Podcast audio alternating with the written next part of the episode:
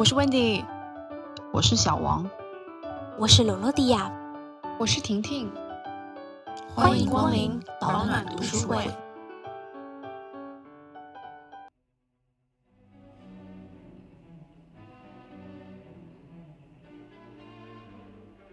每个人身上都有一些正反面，或者是一些所谓的错位感。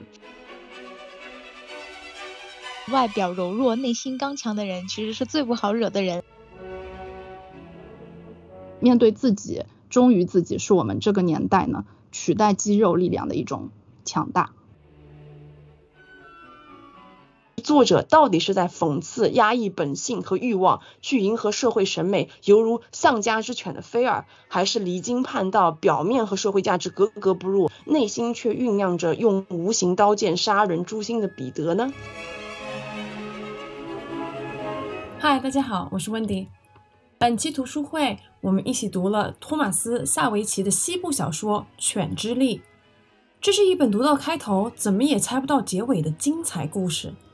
作者通篇埋下了大量的伏笔，通过剧情的起承转合，设计了一个令人拍案叫绝的悬念，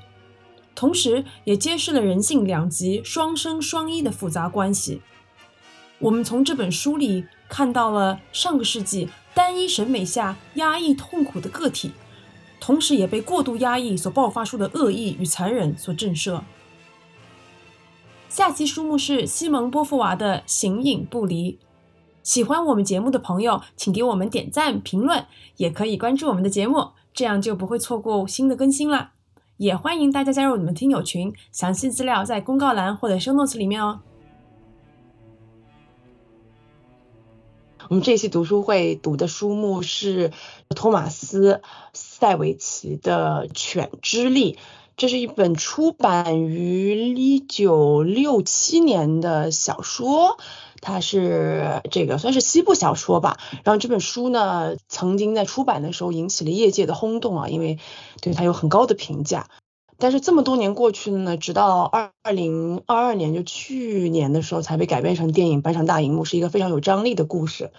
我们先请这个婷婷给我们介绍一下作者萨维奇吧。他其实他是一位就是美国的小说家，他的作品被认为是对美国西部生活和人性深刻洞察的重要文学贡献。《犬之力》这本书呢，就是发表于一九六七年，而且它被广泛认为是萨维奇的代表作之一。这本书里面就展现了他对人性复杂性的深刻理解和独特的叙事技巧。他的作品呢，经常是围绕着家庭关系、性别角色、社会隔阂和个人内心世界的冲突而展开。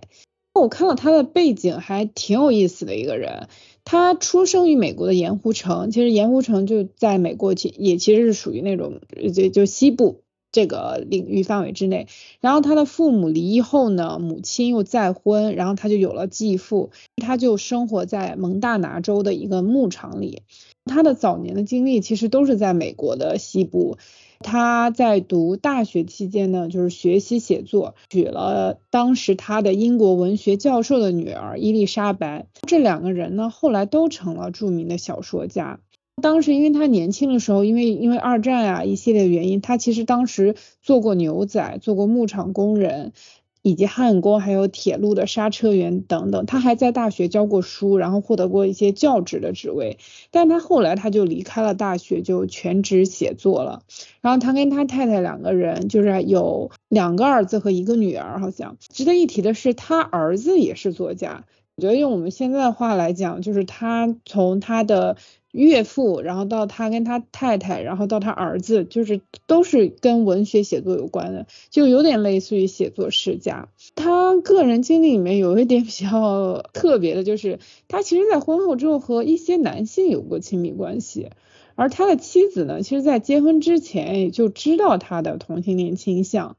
但是他晚年的时候，他就跟他女儿讲说，他不应该被视为双性恋。当时就是《犬之力》一部电影被。拍出来之后有影评嘛，就描述他为是一个未出柜的同性恋男性。所以看了他的这段个人经历之后，然后结合《犬之力》这本书，其实感觉三号是有一些相关的那种感觉。他的写作中呢，他其实处理了致命的地方主义和性别界限。他也用小说去谴责他认为在他成长的这些西部和牧场的一些偏见，然后他根据他的家庭成员也塑造了不同的角色类型，比如说他母亲是一个就是塑造成一个文化修养高雅的年轻母亲的角色，但是因为孤独而酗酒，然后他的祖母呢就是一个铁腕家长的角色，他的继父就是一个诚实但思维迟钝的牧场主角。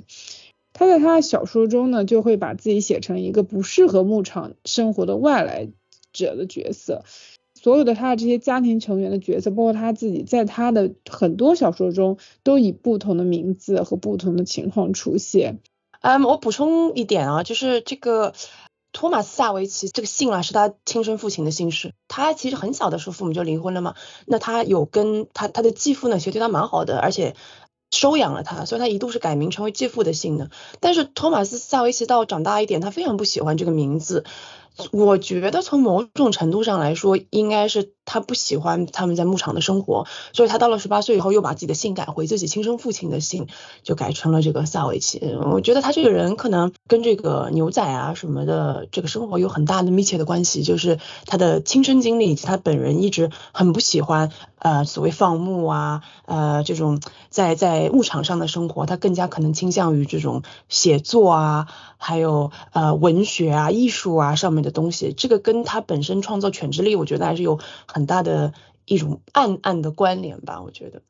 下面我们请这个罗罗蒂亚给我们讲一讲这本书的大致内容吧，好吧？这本书的故事背景就是跟作者他自己的生活的地方很相关，是上世纪一九二几年的蒙大拿州。然后他讲述的是一对兄弟，哥哥菲尔和弟弟乔治，经历着一家他们的家族企业的这个牧场的生意。然后他们的父母呢是在退休之后就住在酒店，然后整个这个牧场和他们以前的房子就是两个兄弟一直一起住，两兄弟就是。关系吧，我觉得还是还蛮不错。从小就住在一起，一个卧室，这个房间他们就一住住了几十年，所以我觉得两个兄弟其实还是有这种很相互依赖性很强的。哥哥呢，就是家里的学霸，高学历，同时他也是一个很天才的人物，就是什么都会哦，什么都精通，好像什么一学就会了，悟性也很高的那种。但是他也很傲慢，就是我我会，然后其他人都是普通人。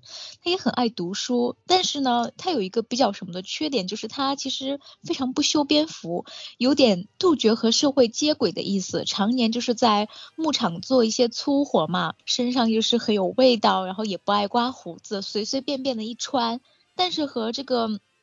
就是和这种上流社会的外貌打扮完全成反比的那种感觉。然后再看看弟弟乔治呢，他就是属于不聪明，和哥哥相比起来就没有什么光环了。所以父母的话就会偏爱哥哥这个角色，生活在这个哥哥的优秀的哥哥的影响下，他就是一个，嗯，就是一个小胖子。但是他很喜欢打扮自己啊，就是打着西装，打着领带，然后相较于哥哥的这种粗野和无力呢，他也会就是比较礼貌取人。在这样的环境下，我们的女主人就登场了，就是罗斯这么一个人物。罗斯她有一个丈夫叫约翰尼，他上吊自杀了。所以她现在是一个单亲母亲，然后她就还有一个外表比较清秀和牧场的野人完全成反比，但是有点就是大家评论有点男男男腔的一个儿子叫彼得，他有一个红磨坊的餐馆，哥哥菲尔呢在家这家餐馆里面就是经常吃吃喝喝，然后就是。比较像大男子主义一样的那种感觉，就是我要掌控于一切。所以餐馆的女主人罗斯对于他来说也没有什么办法，就经常在大家走后就是默默的伤感。这个时候，我们最体贴的绅士弟弟乔治就出现。于是，这个在生活在黑暗中的两个人呢，就莫名其妙的就是惺惺相惜的在了一起，然后还突然间就就这么闪了婚。当女主这个罗斯和弟弟乔治结婚之后，两夫妇就搬进了两兄弟的家里面。而这个菲尔就是一个比较蛮横的人，他反对弟弟结婚，所以他认为自己是这个家的主人。然后乔治呢，他也不反驳于自己作为这个一家之主，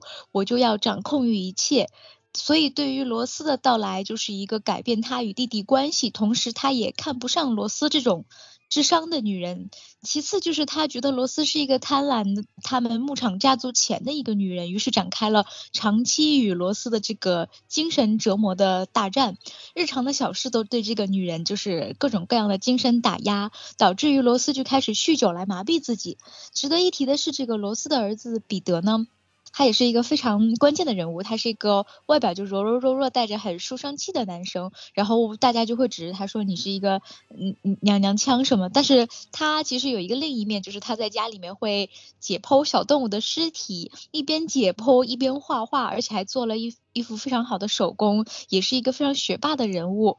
彼得呢，偶然间就看见了这个哥哥菲尔的秘密，就是他的秘密洗澡区。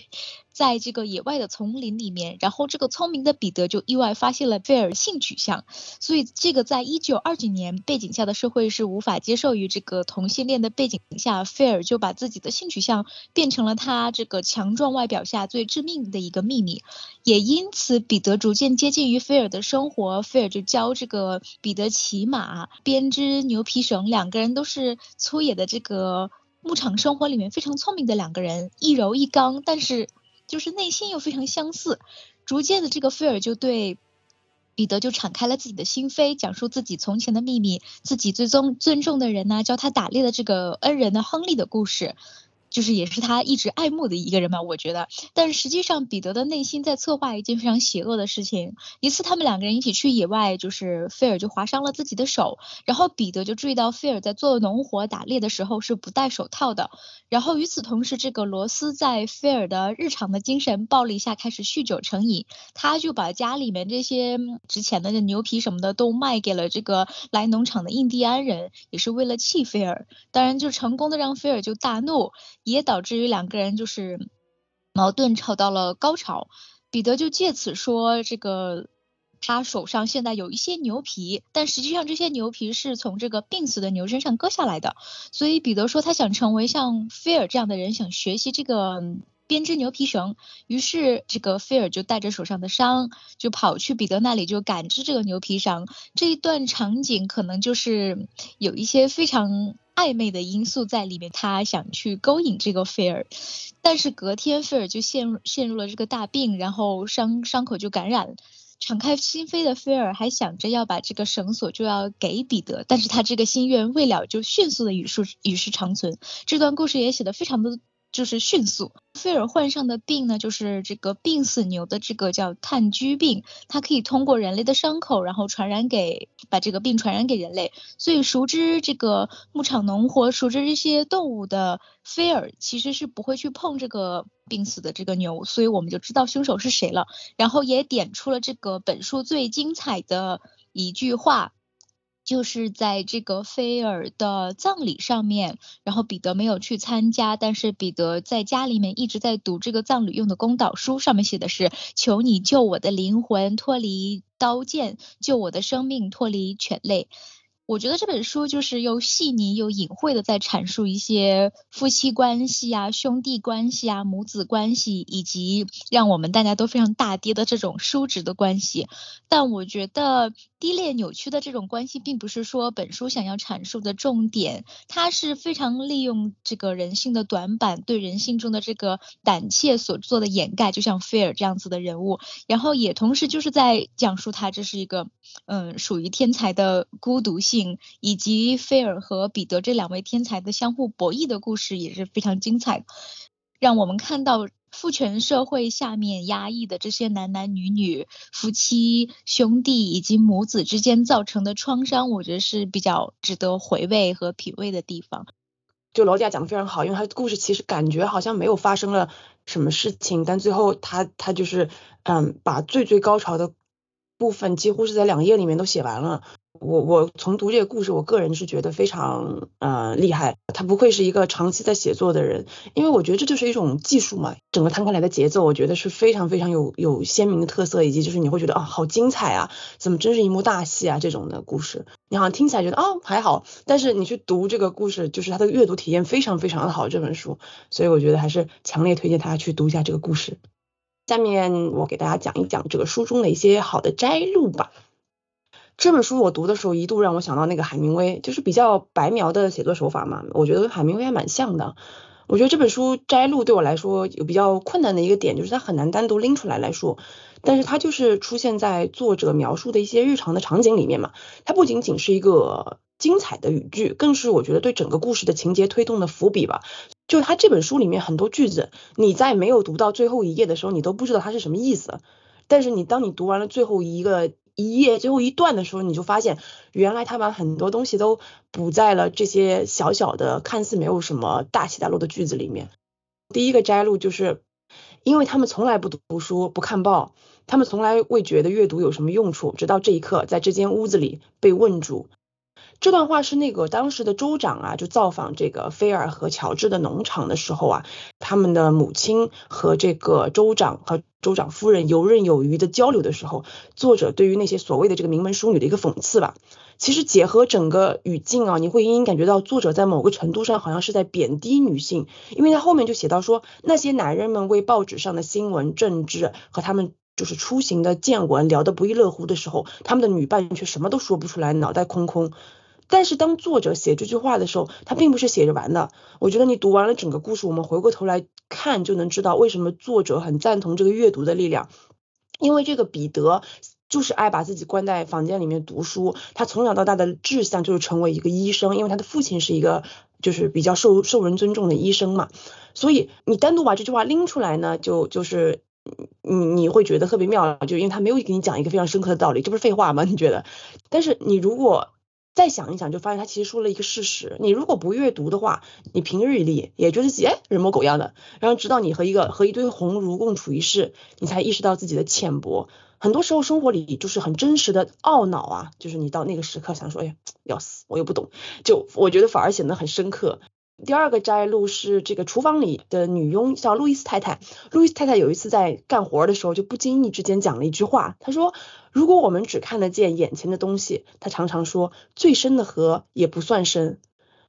这句话其实有非常深刻的含义。从这句话开始，整个故事的高潮就开始慢慢的展开，一切都围绕着这个眼前看的看到的，但并不一定是事实的全貌。不管是这个呃 Rose 的生活，菲尔的生活，还是彼得的生活。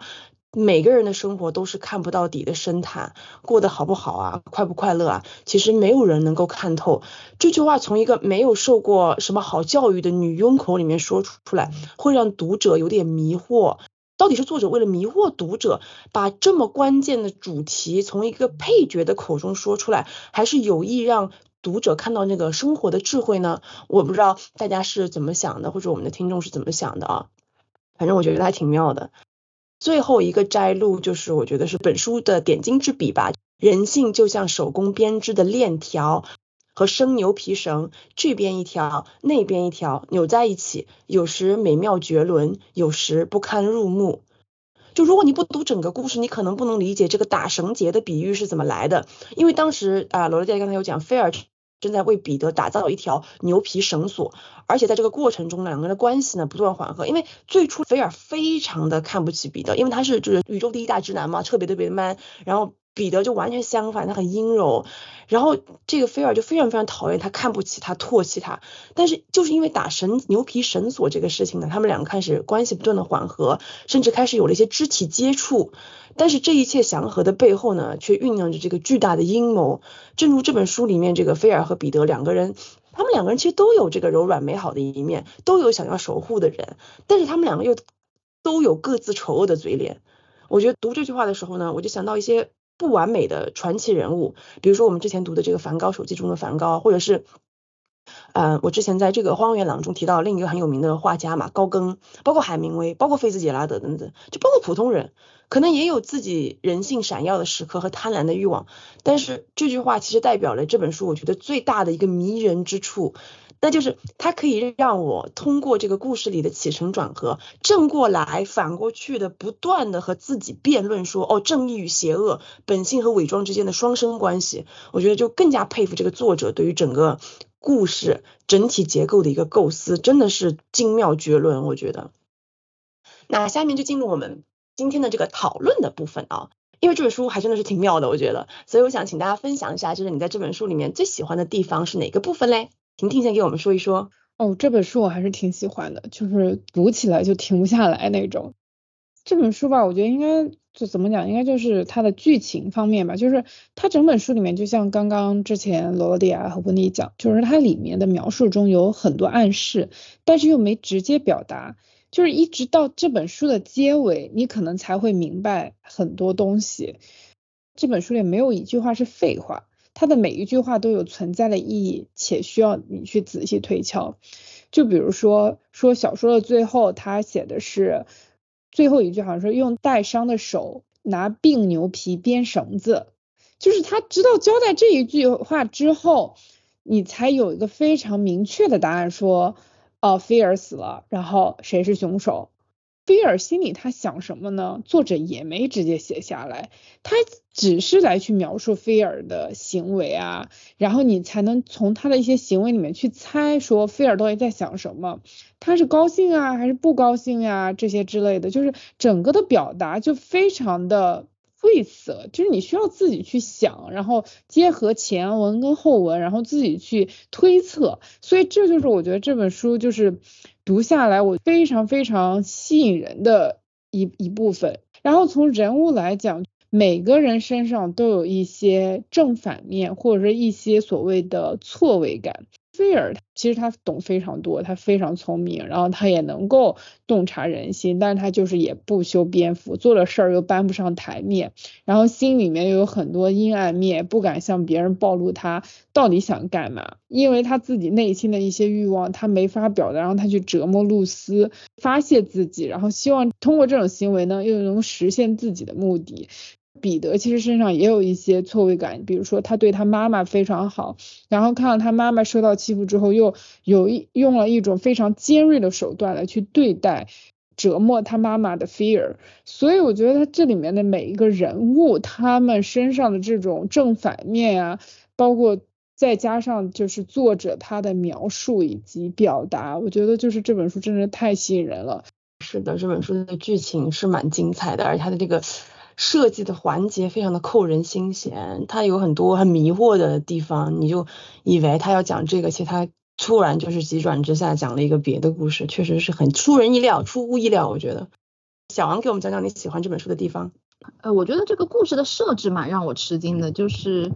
娘娘腔的彼得反而是那个心思缜密，然后果断狠绝、很腹黑的这么一个角色，那铁血糙汉子不可一世的这个菲尔呢，却最后自己踹开了柜门。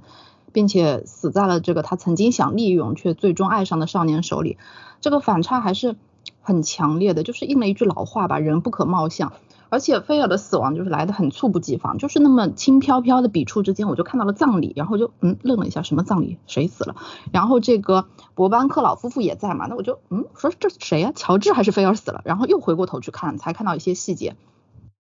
那谁能想到这个瘦弱弱的小彼得是整个谋杀的呃策划执行者呢？呃，尤其是最后一句，他说，比如拿带伤的手拿病牛皮编绳子，再就是简洁迅速的道出全部阴谋后，然后干脆利落的去收尾，会留下读者在那儿就是震惊的久久不能回过神。他整个给我的感觉就是很萧瑟，我脑子里面出现的就是跟这种这部小说相匹配的一个画面是平原上猎猎作响的狂风，把那个野草。压弯了腰，我不知道为什么会是这样一个印象。嗯，那我很喜欢这个结尾，是因为它前面都是这种点到为止的风格，就是又比较压抑，又不太不愿意多说一句话，就好像原本是就是。刮起一阵阵略带凉意的这种秋风，但突然之间呢，一阵飓风袭来，让人毫无准备。但是他又一脸无邪的告诉你说：“可是我们四十天前有发布天气预报哦，几月几号几点会有飓风。”然后你就回过头去看，发现我靠，对哦，就是这种感觉。嗯，反正整个结尾我觉得还是令人拍案叫绝。还有一个我很喜欢的场景是菲尔来到了他的秘密基地，呃，就是一个被呃柳木遮盖的一个水池，只有。乔治菲尔和另外一个人知道，好像是他的初恋吧，可能。然后书里写说，呃，整个世界上只有这个地方是属独属于菲尔的，在那里与自己短暂的交融，令他的步伐更加轻快。呃，我第一次读到这里的时候，并不觉得有什么特别之处。等到全部读完，然后突然想起了这个场景，对啊，只有这个地方是属于他的，以及他跟自己短暂的交融，说明在外面的世界，他给别人的一切印象都是一副沉重的面具。他粗糙、不讲卫生、直率、粗鲁、专制、聪明，也很勇敢。但是这一切看起来，他就是一个非常典型的西部牛仔。但是同性恋身份是他一个最大的秘密，就像这块基地一样，那才是他的全貌嘛。这一段描写，我觉得暗喻的程度还挺重的。就是最让人惊讶的是，最后闯入他这个秘密基地的，恰恰是他口中的这个娘娘腔男孩，听起来就很合理啊。闯入他秘密基地，跟打破了他的伪装，终于敢正视自己。那不得不说，这个场景安排还是一个字牛，非常的牛。但是这种暗喻呢，是你要读完整本书以后去需要读者去倒推推出来的，那会有一种比较瞠目结舌的一个效果。对这本书最大的乐趣就是你读完之后再一直想它到底发生了什么，就想说哦，而且你真的，它不是说你比如读到了最后的三分之一，你就是读到了那最后的一页，你才知道哦，是这样，我懂了，我了了，怎么会这样？回想起所有的一切，都像是那个星星点灯，就一盏一盏都会亮起来，特别特别刺激，这感觉特别特别好，所以真的是一个设计的非常好的故事，我觉得。那下面是我自己，这本书我喜欢的地方非常多。文笔啦，故事设计啦，写作的节奏啦，人物的塑造，氛围的塑造，真的是令人拍案叫绝。首先，我喜欢这本书的一个点就是这本书是一本会把读者心理预期砸得稀巴烂的书。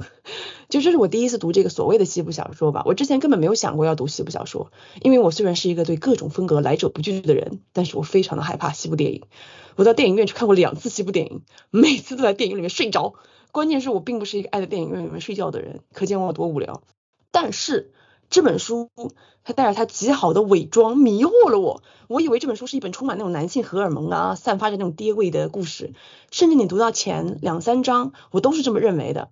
但是随着故事的推进，这本书的走向和作者想要表达的核心思想，就是远远超出了我的预期。就你读完书以后，你会发现，作者早就在书中一步一步设好了圈套。而且他也很精准的预计到了读者会在哪一个时刻、哪一个章节分毫不差的掉进他设计的漩涡里面，会带入自己的一些肤浅的预判，而作者就是利用了这个可以说是人性的惯性吧，我觉得把这个故事讲得非常非常的精彩。读这本书的时候，就是每天一边上班一边就在想，赶紧下班，我要去看接下来发生了什么事情。真的很久没有读过这么让人就是舍不得放下的小说，我真的不敢相信，居然有一本讲牛仔的书搞得我魂牵梦绕，真的是 令人令人 称奇。第二点，我非常喜欢的地方就是这本书大量使用的这个留白的艺术。这个故事里面很多情节，就是作者特意的不去给你点破，给了读者大量的自行想象的空间。比如说，作者从来没有描述过关于菲尔或者这个彼得的取向，他从来没有正面的讲过，也从来没有刻画过，就是。这个彼得在和菲尔假意培养感情的时候，他内心的什么运筹帷幄，真的是只字未提。所以作为读者，我们拥有硕大的宇宙去想象这个看似羸弱的男孩是如何在心里盘算，一步一步的老练狠毒的干掉菲尔这只恶犬的全过程。就作者非常高明的把这段最后的高潮，几乎像是白描一样，就是。随便给你讲一下，讲述出来。但是我觉得这正是他写作技巧的高超之处。他把这个整个故事啊，最大的悬念非常完美的滴水不漏的留到最后，真的是整本书的最后一段才真相大白。这样的戏剧性啊，真的只能用张惠妹的歌词形容，就是在我的心上用力的开一枪，让一切归零，在这声巨响来形容，非常非常非常的刺激。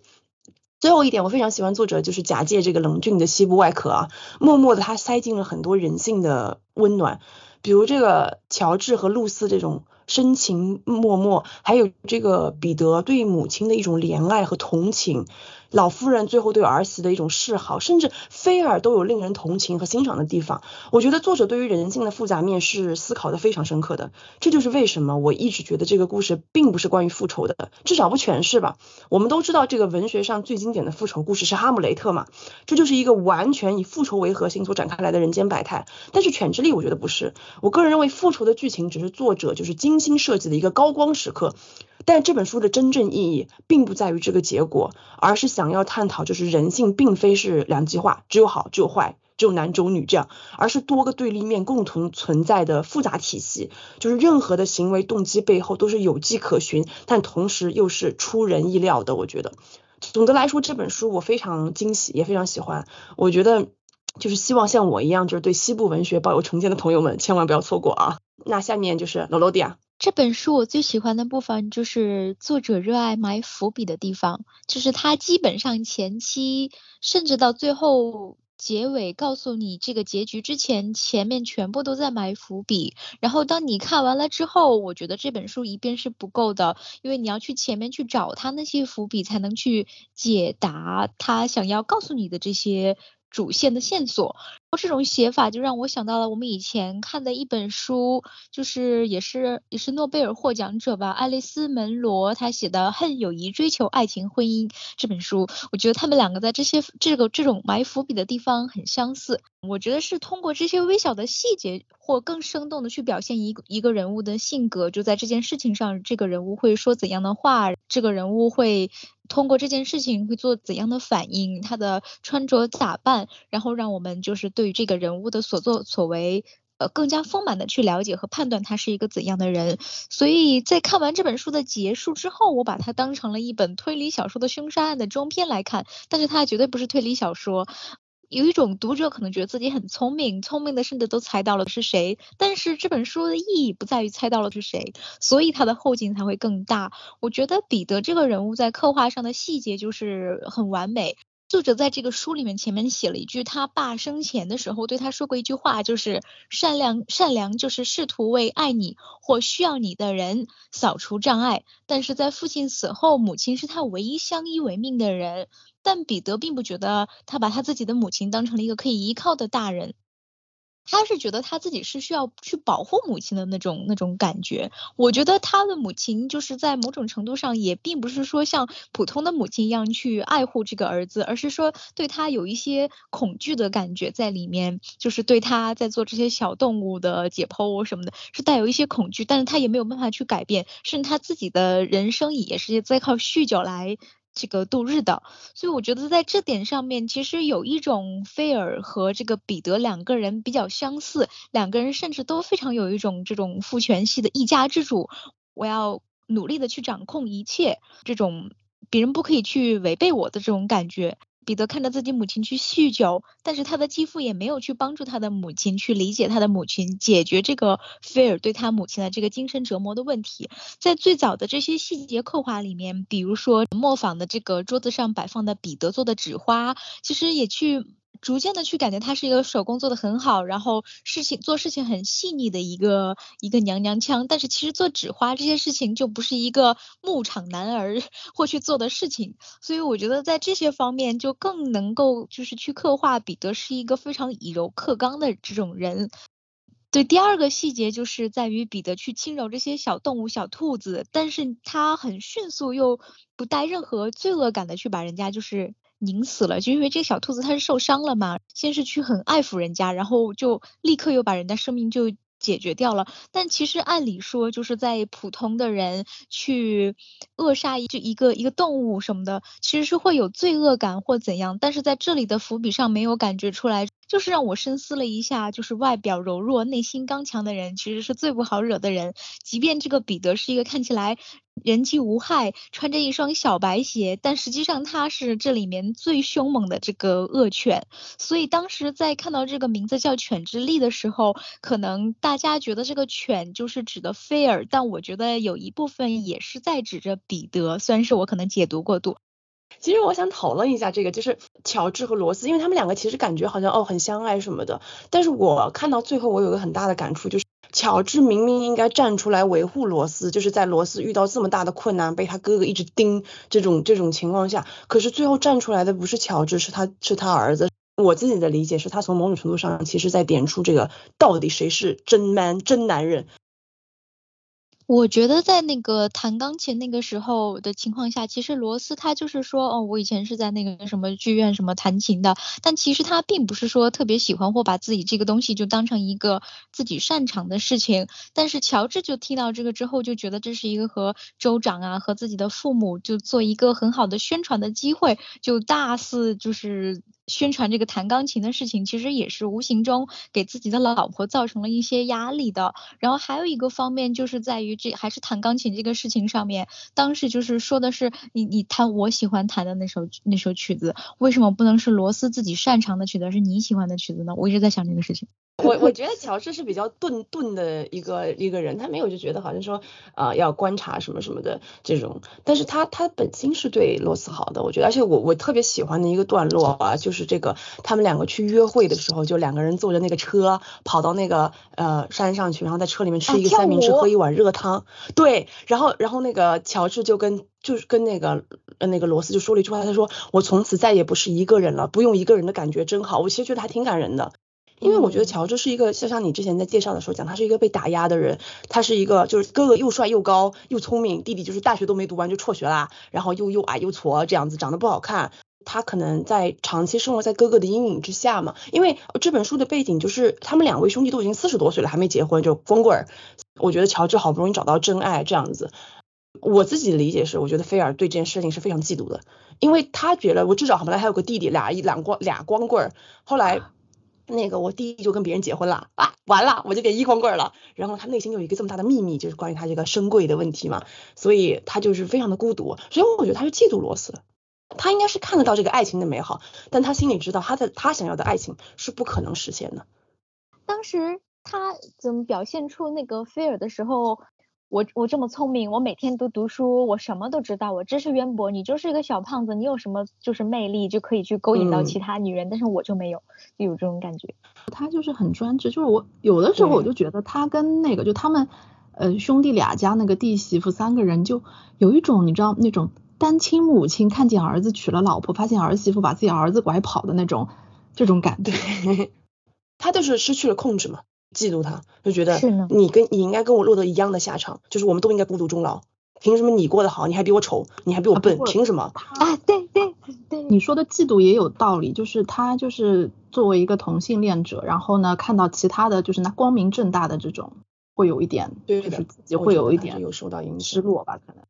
而且他们之后在在那个剧呃农场里面卖的那个牛皮那破事儿，就大发雷霆，然后他就当着他的面就讲说，你以为你老婆是看上你这个丑陋的脸蛋吗之类的，当场就跟他把这个事情点破，所以我就觉得他还是很残忍的。他为什么要把这个事情告诉他弟弟呢？就算你觉得这个事情是真的，这个是非常伤人的。整个角色包括菲尔，包括呃呃罗斯，包括乔治，包括彼得。他这个塑造的就是整个整个环节，你就会觉得完全可以理解这种很微妙的情绪上的变化啊，比如说兄弟之间啊，你幸福了，我有点生气 这种感觉，你都可以完全理解为什么要这样。然后包括这个菲尔这个不能言说的形象，我觉得，所以还是很妙。总体言总体而言，就是嗯，这本书真妙，就有很多可以讨论的点。我觉得我们这里只是讲的很浅，如果我们听众有更多好的点我没发现的话，我觉得赶快给我们留言留言。下一题，我想问问大家，就是这本书里面作者引用了一个很深刻的一句话吧，作为算是整本书的核心思想，就是这个“救我灵魂脱离刀剑，救我所爱脱离犬类”。我想问问大家，你读完这本书以后呢，是怎么理解这句话的呢？那我们还是先请婷婷给我们讲一下。他这句话其实它是圣经诗篇里的一句话。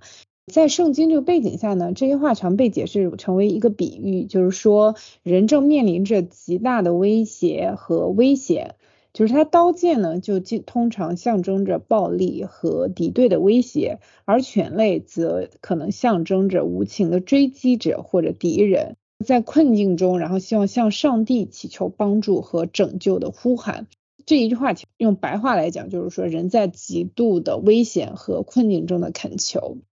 从这句话呢，去聊一下这里面的书里面不同的人物。就拿菲尔来讲，我觉得他不断的经历着求而不得，这是他的痛苦以及他自己感受到的一些威胁。首先就是他以前喜欢过的一个人，就是布朗克·亨利。他对这个人就是一直不能忘情，然后到现在依然时刻怀念。还有他对他亲兄弟乔治的感情，他就觉得说这一切事情的发生对于他来讲就是一种威胁，就是一种痛苦，所以这也成为了他去虐待露丝的一个契机。他孤独，但他也渴望得到救赎，但他就找不到这个宣泄口，所以他就归咎于别人，然后把别人当成一个敌人。然后至于彼得呢，他其实从小的时候他受到过很多奇怪的指责，说他娘娘腔呀各个方面。然后长大之后，他希望妈妈开心，能够保护妈妈。当他看到菲尔去羞辱他妈妈的时候，他就开始筹划。他在筹划的过程中呢，又通过和菲尔去做朋友的手段来获得菲尔的信任。然后另一方面，就是他一边跟菲尔做朋友，一边又在筹划着寻找动物的尸去杀害那个菲尔。所以。这个时候的彼得，我觉得他也是非常矛盾的。就即使他和菲尔交朋友，他其实自己内心也明白说，哦，这个人不是我真的朋友。他思念的是他的其他的朋友，他心里想的是他和其他朋友在一起的快乐时光。但是彼得，我觉得就是他的一个很突出的一个人物特征是在于说，就像他爸爸讲的说，彼得很强大，他可以依靠他自己的力量，为他所爱的人去铲除障碍。当他在面对这些威胁和危险的时候，他其实是有一些有有更多的勇气，想办法来去改变现状的。所以我就觉得说，其实无论是菲尔还是彼得，他都因为受到了威胁和痛苦而采取了行动。但是他们对于威胁和和这些危险的行动，反而增加了更多的悲剧。这个过程中呢，其实他们每个人都都有一些压迫，而且。没有任何的宽容在这里面，所以我觉得这句话它给我的感觉就是有点像整本书的一个支撑。最后的最后，作者可能就是希望说，希望每个人都能在痛苦中得到救赎吧。那小王呢？我其实刚读完这本书的时候，对这句话的理解就是可能会比较跟着故事走。彼得杀了菲尔那个自呃自视甚高却又野蛮粗俗的牧场主，因为。菲尔是彼得眼中导致他母亲露丝就是压抑绝望的恶犬般的存在，所以我刚开始理解就是，呃，救我所爱，脱离恶犬。那么救我灵魂脱离刀剑这句话呢，感觉是基于彼得本身的这个人物设定，他干净又秀气，还沉浸在这个医学知识的学习中，跟当时呢男生的主流风格是格格不入的。大家对他颇有侮辱嘲笑，叫他娘娘腔男孩，性别本身就不是单种模式的嘛，那。不可能说世界上只有一种男人，就只有这种比方粗糙的、孔武有力的。当时主流社会对于性别表现的单一化认定，以及对于这种男性性格多元化的排斥，我觉得是悬在大家头上的刀剑。那至于灵魂，我的理解是每个人的本我吧，就是无论是你是怎么样的特质，只要不违法，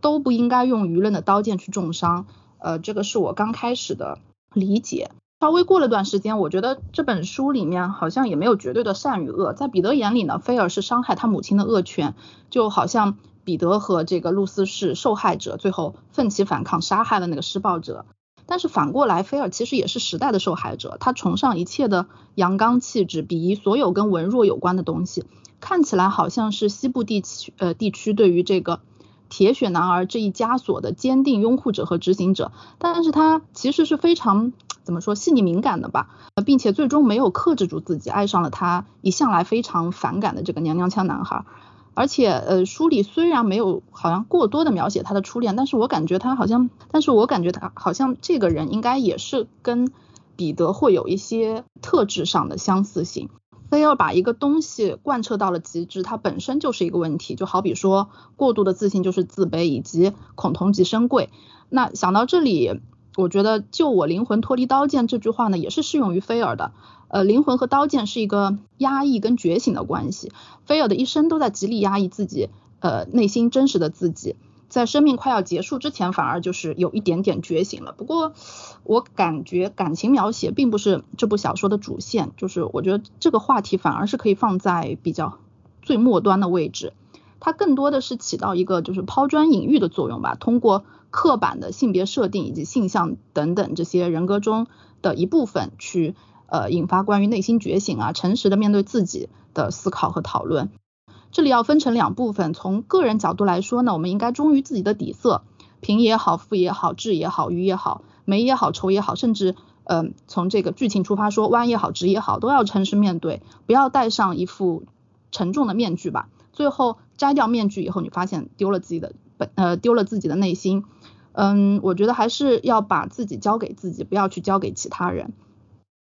那从环境角度说呢，接纳多元化，主动取下悬在大家头上的刀剑，让更多的变色龙能够回归本色，是所有人应该共同一点一滴致力的事情。那么小说里关于男性性别特质的展现，菲尔跟彼得是完全站在相反的两边的。我就在想。说到底是以菲尔为代表的这种西部牛仔比较厉害，还是说虽然孱弱，但是计谋高超的彼得更胜一筹？嗯，我后来想想都不厉害，他们两个都是时代的牺牲品。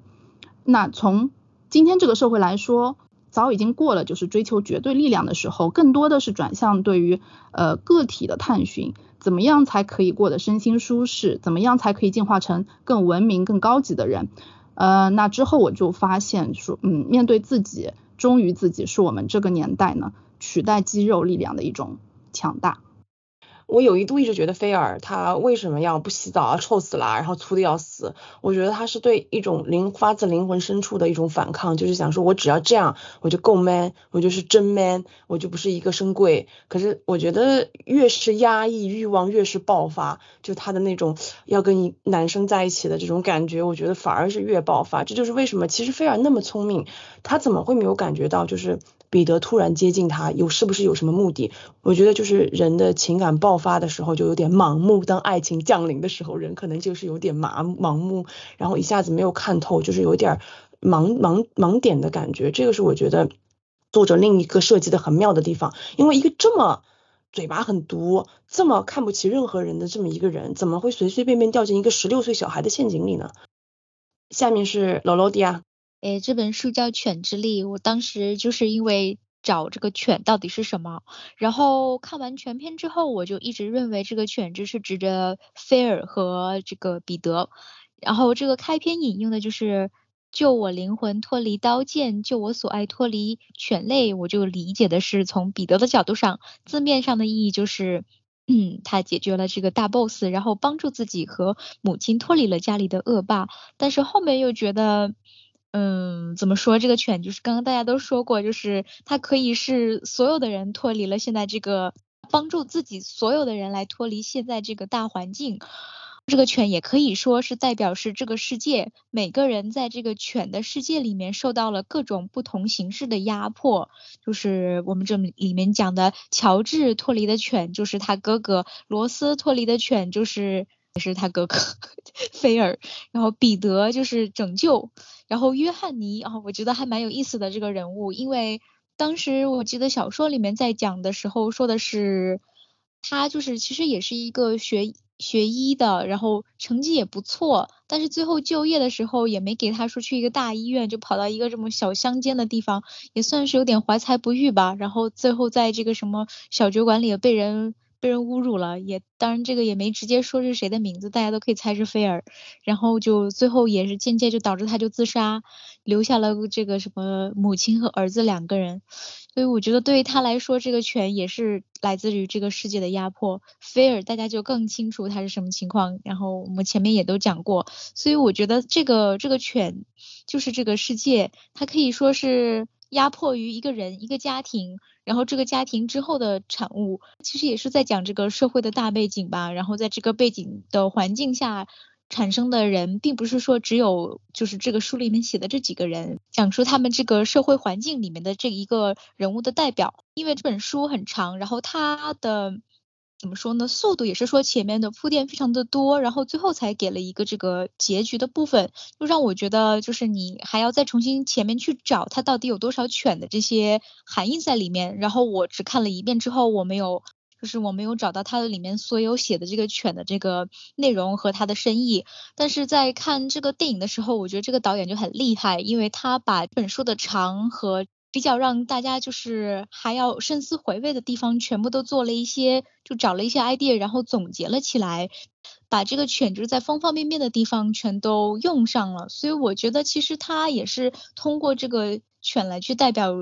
他们所在的这个环境和当时被压迫的这个各种各样的人物。其实这部电影我看了以后啊，我就觉得它跟书还是有一定差距的。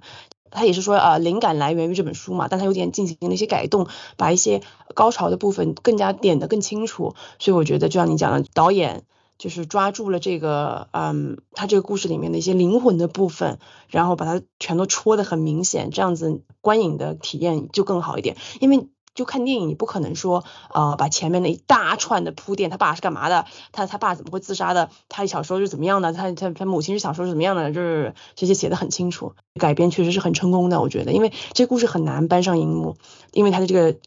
精华在这个故事设计上面嘛，所以就是他已经把一个最好的剧本改到不能再改，但他要把它再改过，所以就我觉得还还挺难的，所以也挺不容易的这个电影。我最后来说一说这个，呃，救我灵魂，脱离刀剑，救我所爱，脱离权力。嗯，我有一个非常不同的思路啊，所以就是为了对这句话的出处有更好的了解呢，我做了一个小小的、快速的 research。这句话是出自圣经，再准确的说呢，是旧约中的诗篇。那么这个诗篇呢，是这个以色列人对这个耶和华的膜拜嘛，算是一种就是你知道就是参拜的时候有感而发的一种赞歌吧，我觉得。然后这句话呢是出自诗篇的第二十二篇第二十节，其实这里面有非常有意义的一个小故事啊，我觉得可以分享给大家。这个诗篇呢，刚才讲过嘛，是对神的赞颂嘛。那这一系列的诗歌中呢，有七十三篇出自于一个人叫大卫，啊，这个大卫呢，就是当时的古古代以色列的国王。这个人呢是真实存在的，但是同时他也是一个被神化的上帝使徒嘛。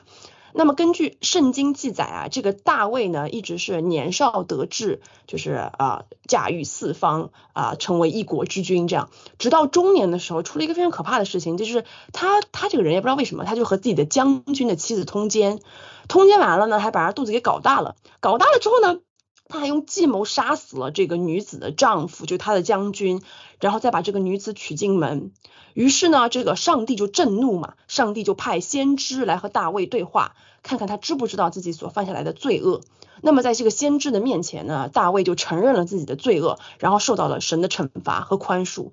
这个七十三篇诗诗篇里面啊，其实就有很多很多大卫请求神的宽恕，以及祈求神不要抛弃他的段落。很多不同的牧师，我看啊，对这个诗篇有各种各样的解读，探讨了不完美的人性啊，忏悔的力量，甚至包括了个人和集体在奉献和赎罪之间的关系，各种各样，非常的有意思。嗯，然后这整个诗篇里有几句，我觉得和我们这个故事其实密切相关，比如。这个这篇诗篇的第六到八节说到，但我是虫，不是人，被众人羞辱，被百姓蔑视，凡看见我的都嗤笑我。他们撇嘴摇头说，他把自己交托耶和华，耶和华可以救他吧？耶和华既喜悦他，可以搭救他吧？还有这个第十六节到十八节，犬类围着我，恶党围绕我，他们扎我的手，我的脚，我的骨头。我都能数过，他们瞪着眼看我，他们分我的外衣，为我的里衣碾烟。然后就是这句“救我灵魂脱离刀剑，救我所爱脱离犬类”，是这个第二十节。当我这个大致粗浅的了解一下这之后呢，再结合这个整个犬之力的故事，我觉得这句话的引用真是为了整整个故事留下了非常好的伏笔。首先就是写这个诗篇的大卫的经历啊，和彼得之间的相似性，我觉得，因为大卫是一个罪人。所以，我彼得也是。从我个人看来，我不觉得彼得是一个需被需要歌颂的英雄。在整个故事里面，彼得犯下了罪，但是他的罪不是出于邪恶的目的，他是一种基于对母亲的深情嘛，迫使他必须做一些什么来拯救他。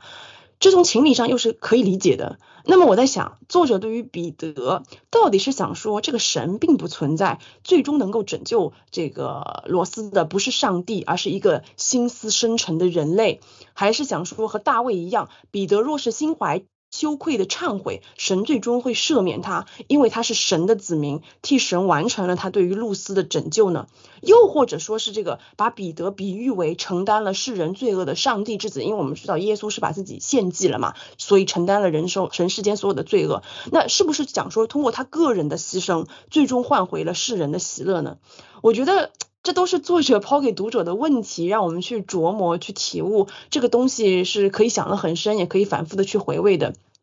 另一个我觉得特别有意思的关于这句话的事情，就是刚刚其实楼迪要讲，就是这本书里多次出现所谓犬类的隐喻，比如说这个彼得放暑假第一次来到农场，就和农场上的小狗当了好朋友。又比如说这个啊，菲尔的真爱这个布朗克亨利第一次到牧场的时候，看向对面的山峰嘛，他觉得看起来像一只咆哮狗，多年来就没有一个牛仔能够看到，但是彼得一眼就看出来，似乎就在暗示彼得才是真正懂得菲尔的人。或者说菲尔欣赏的那个类型的人，那就是很矛盾嘛？难道说菲尔和彼得是一类人吗？显然不是呀。但是是真的不是吗？就一个人从受害者变成了施暴者的转变。或许在彼得的内心深处拥有着和他外表极度不符的杀伐决断，我觉得。但是从某种程度来程度上来说呢，这又是这种世俗意义认可的所谓的典型的男性力量。所以回过头来看这句引用，我觉得又多了一层意义，那就是作者到底是在讽刺压抑本性和欲望，去迎合社会审美，犹如丧家之犬的菲尔，还是离经叛道，表面和社会价值格格不入，饱受这个霸凌，内心却酝酿着。用无形刀剑杀人诛心的彼得呢？我觉得这个问题很有意思，就留给我们的听众，就欢迎大家啊跟我们讨论这个问题吧。嗯，你觉得书比电影就哪个会更有感觉？我我觉得还是书哎，我书看起来比较那个，他他解释了很多不合理的东西。本来想看那个电影，然后后来我看评论里面，绝大多数人都说，他说可能跟那个电影比起来，还是书会比较。比较那个，对，它的刺激是刺激感比较大，还有就是很多很精彩的部分被截掉了。就是这个书里面，比如说他父亲的去世啊，就全部都是没有的，他是一句话带过的，就是回忆过往什么的。还有一个我很喜欢的部分是这个印第安人，就是这个印第安人，不是他有一章专门讲这个印第安人小男孩和他的父亲来找寻他们的祖先嘛？因为对他这本书又反映了这个当时就是美国境内对印第安人的驱逐，这又是个社会问题，要把印第安人赶到自治区去嘛。印第安人来了以后，他们想要进山，然后反而死也不让人家进，就特别无聊，就不知道为什么他要这样子。看不得别人好，你知道吗？他就是很不通人性的，什么人啊？干嘛这样？为什么要在一个儿子的面前羞辱他的父亲？哦，对，说着说着我又想到了，这不就是他他那个他对那个呃约翰尼做的事情吗？哦，so make sense 啊。哦，对对对对，是的，是的，那个也是在他面前啊。他就是一个喜欢羞辱别人父亲的人哇，烂货，就是看不得看不得别人好，他就想要羞辱一个人。羞辱一个比他弱的人，他觉得很就看你窘迫，看你手足无措，看你哭泣，他觉得很爽。怎么说？因为当时是看完了书之后看的这个电影，然后我觉得这个电影超厉害的地方就在于这个书可能就是让你要自己去。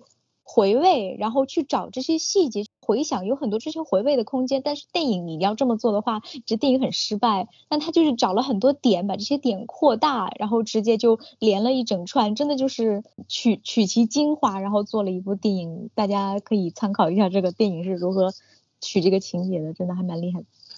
对，我觉得你看完书再去看电影，就会觉得一切都 make sense。如果你看完电影再去看书的话，我觉得就是会有，就是因为这个故事最精彩的部分就已经被挑破了嘛，就没有那么那么刺激了，读起来。好的，那么就到了我们最后的环节，请小王给我们总结推荐一下《犬之力》这部小说呢，讲的是以美国西部牧场为故事背景，在这个父权专制的环境中，以牧场主。菲尔、乔治两兄弟和这个乔治的继子彼得为中心发散开去的关于这种呃各种情感啊、霸凌啊、嗯追求自我认同的这么一个故事，呃其中呢是掺杂着这个西部大开发背景下对于这个印第安人的驱逐，以及对于当时美国西部上流社会的缩写，它的时代背景很雄厚，再加上人物这种迥然不同的特色，是一部非常饱满的小说。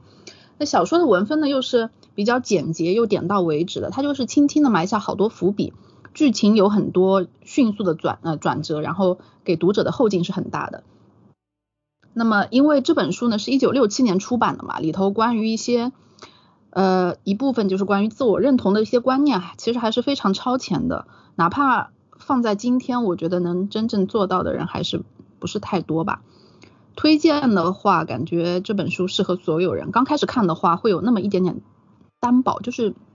好像你在喝一碗鲜美的汤。然后呢，对有的人来说，可能总归不如这种酸辣爽口的会来的更刺激。但是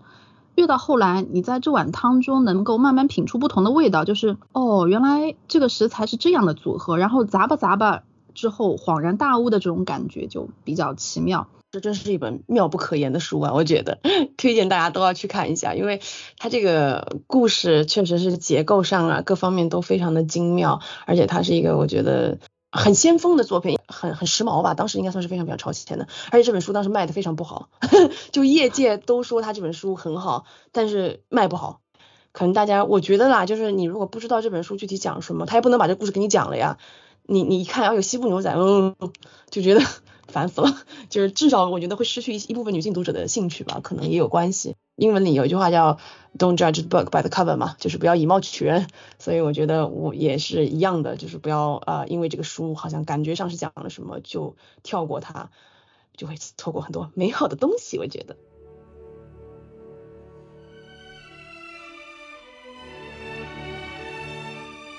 这一期的节目就到这里啦，非常感谢你的耐心收听。希望这一期的节目有让你会心一笑。如果喜欢我们的节目，请关注我们的频道，在小宇宙、苹果 Podcast、喜马拉雅和网易云音乐搜索“保暖读书会”就可以找到我们啦。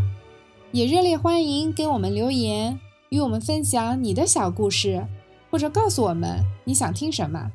也可以到我们的微博“保暖读书会”来找我们玩哦。不管你在的地方是晴空万里还是乌云密布，希望你都能拥有美好的一天。